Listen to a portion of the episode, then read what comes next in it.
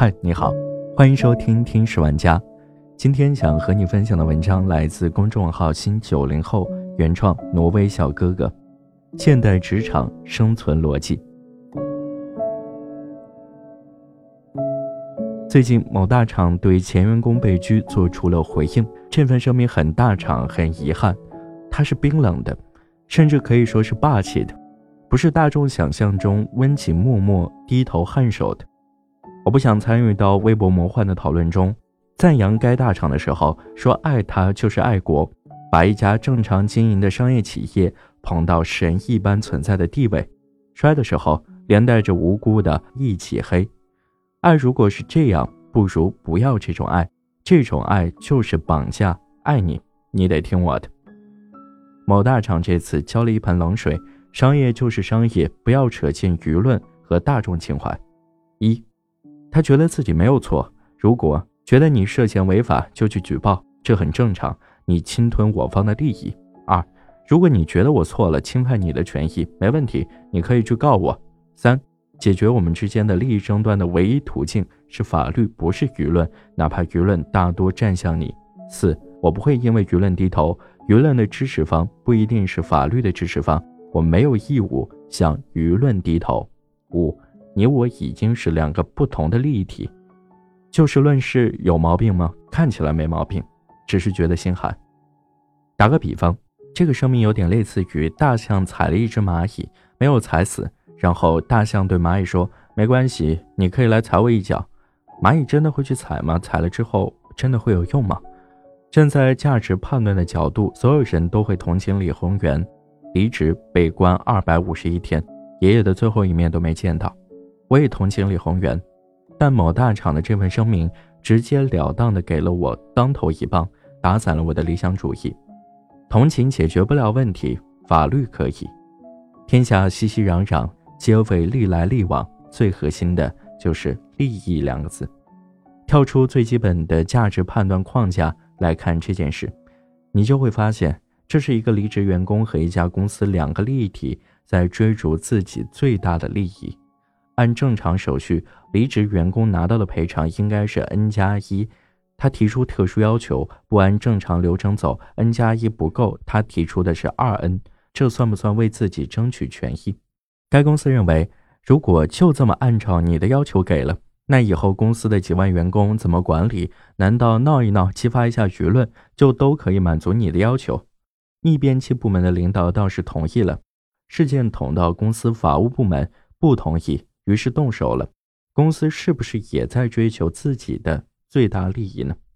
我们寒心的是，一家像该大厂这样的巨型公司，何苦对曾经为自己？工作了十几年的员工下手，这是站在员工的立场。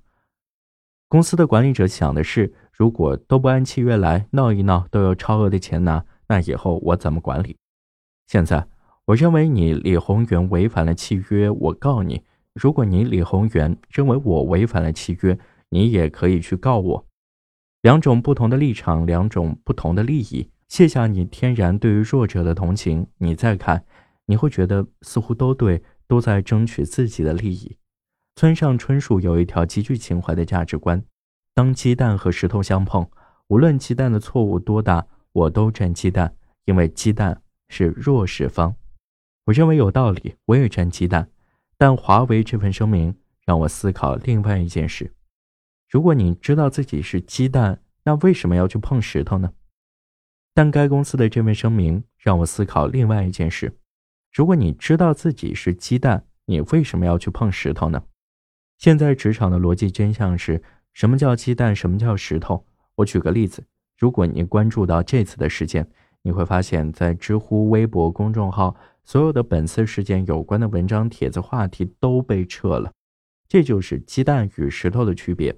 石头不仅强硬，甚至可以强大到让你作为一颗鸡蛋都无法号召另一颗鸡蛋来帮你。这就是现实。现代职场逻辑是以利益为核心的，而不是以情怀和同情心为核心的。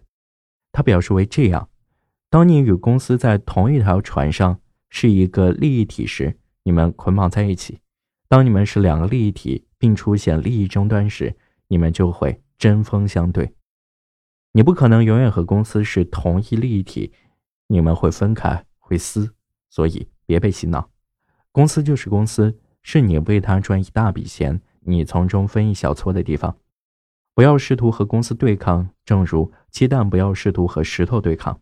同样的，也不要为公司玩命。他们的逻辑是：我的工资都已经给你了，这个过程中你玩命玩完了，和我有什么关系？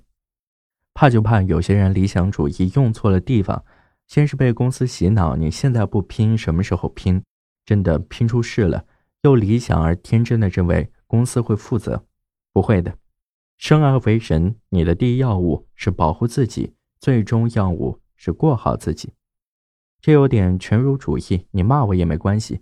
现实世界的真的逻辑就是如此，你没必要和已知的社会运行逻辑对抗。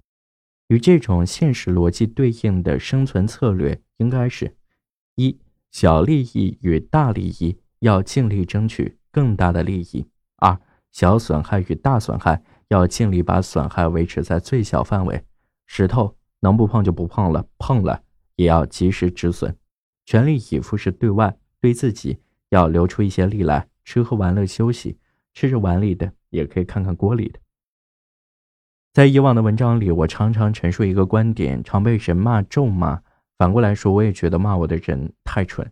我的观点前提是这样的：社会进步从来不是砰的一声就能完成的，而是会虚很多次，才会悄悄的渐变与改善。